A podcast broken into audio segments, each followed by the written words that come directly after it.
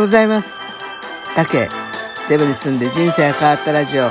聴きいただきありがとうございます。この配信では私竹がセブ島で10年暮らした経験からあなたの気持ちが少し楽になれるかなって話ができたらと配信しています。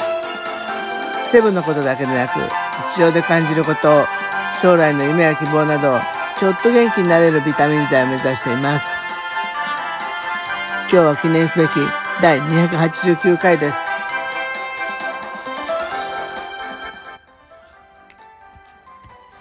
またね、ちょっと最近はね、あの、暑さが戻ってくるみたい、今週はね、結構暑さが戻ってくるみたいで、えー、そうなるとね、夜寝苦しくてね、なかなか寝られないということが出てくるかもしれないと思います。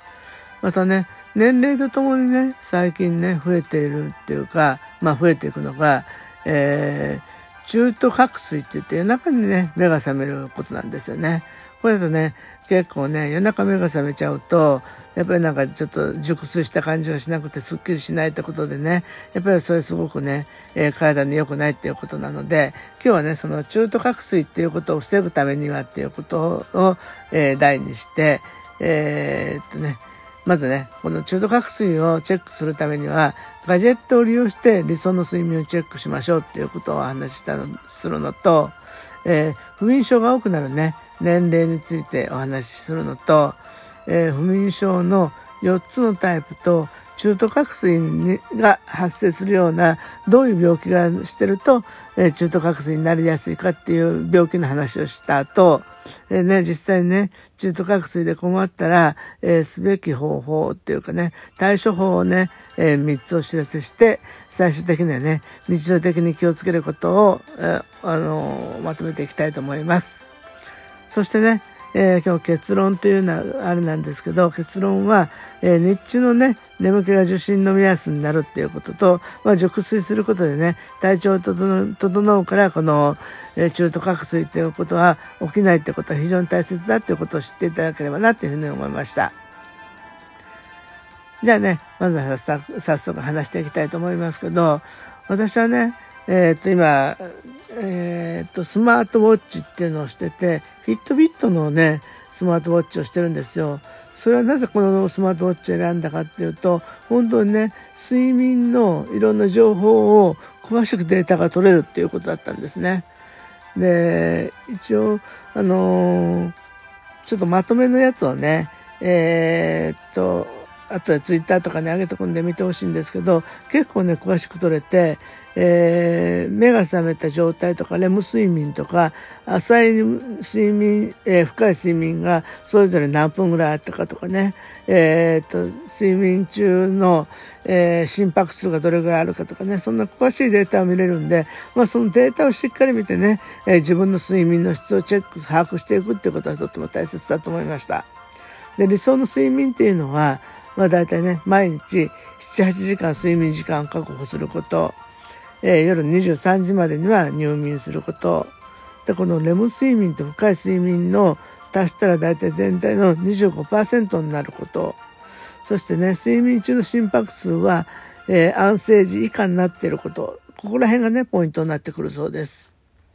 で、年齢、私はね、もうすぐ60になっちゃうんですけど、ね、幸いね、私はあんまりね、一旦寝るとね、なしんどい寝てしまうんで、夜中はそんなに目が覚めない方なんですけど、えー、目が覚めるっていうのはね、年齢とともに増えてくるみたいで、40代から50代は実はね、13%ぐらいね、えー、ちょっと目が覚め覚めやすい人が多いっていうことなんですけど、60代になるとね、それが21%、急に8%も増えちゃうんですよね。で、不眠のタイプには4つあって、えー、まあ1つはね、寝つきが悪い。2つ目が深夜に目が覚める。3つ目が必要以上に早い時間に目が覚める。だから朝早く目が覚めちゃうってことですよね。そして4つ目が十分な睡眠時間をとっても満足感がないっていうことなんですよね。で、この不眠症と、まあ特にね、中途覚醒になりやすいね、えー、どういう病気をしてるとそういうことになりやすいかっていうと、えー、睡眠時無呼吸症候群になると、えー、やっぱり目が覚めやすいそうです。またね、周期性死体運動障害って言ってね、えー、寝てる時にね、えー、足、足とかがピクピク痙攣したみたいにね、バタバタバタってね、やってるそうなんで、まあそれもね、周りの人でもしそんな風になってたら、あなたそういう疑いがあるんじゃないってことでね、検診をお勧めします。またね、前立腺肥大とか、心不全、うつ病なんかもね、発症してると、そういう中が目が覚める中途覚醒になるってことなんで、反対に言えば、夜中が目が覚めれば、こういう病気を患ってるかもしれないのでね、やっぱり総合的にね、自分の体のチェックする方がいいと思います。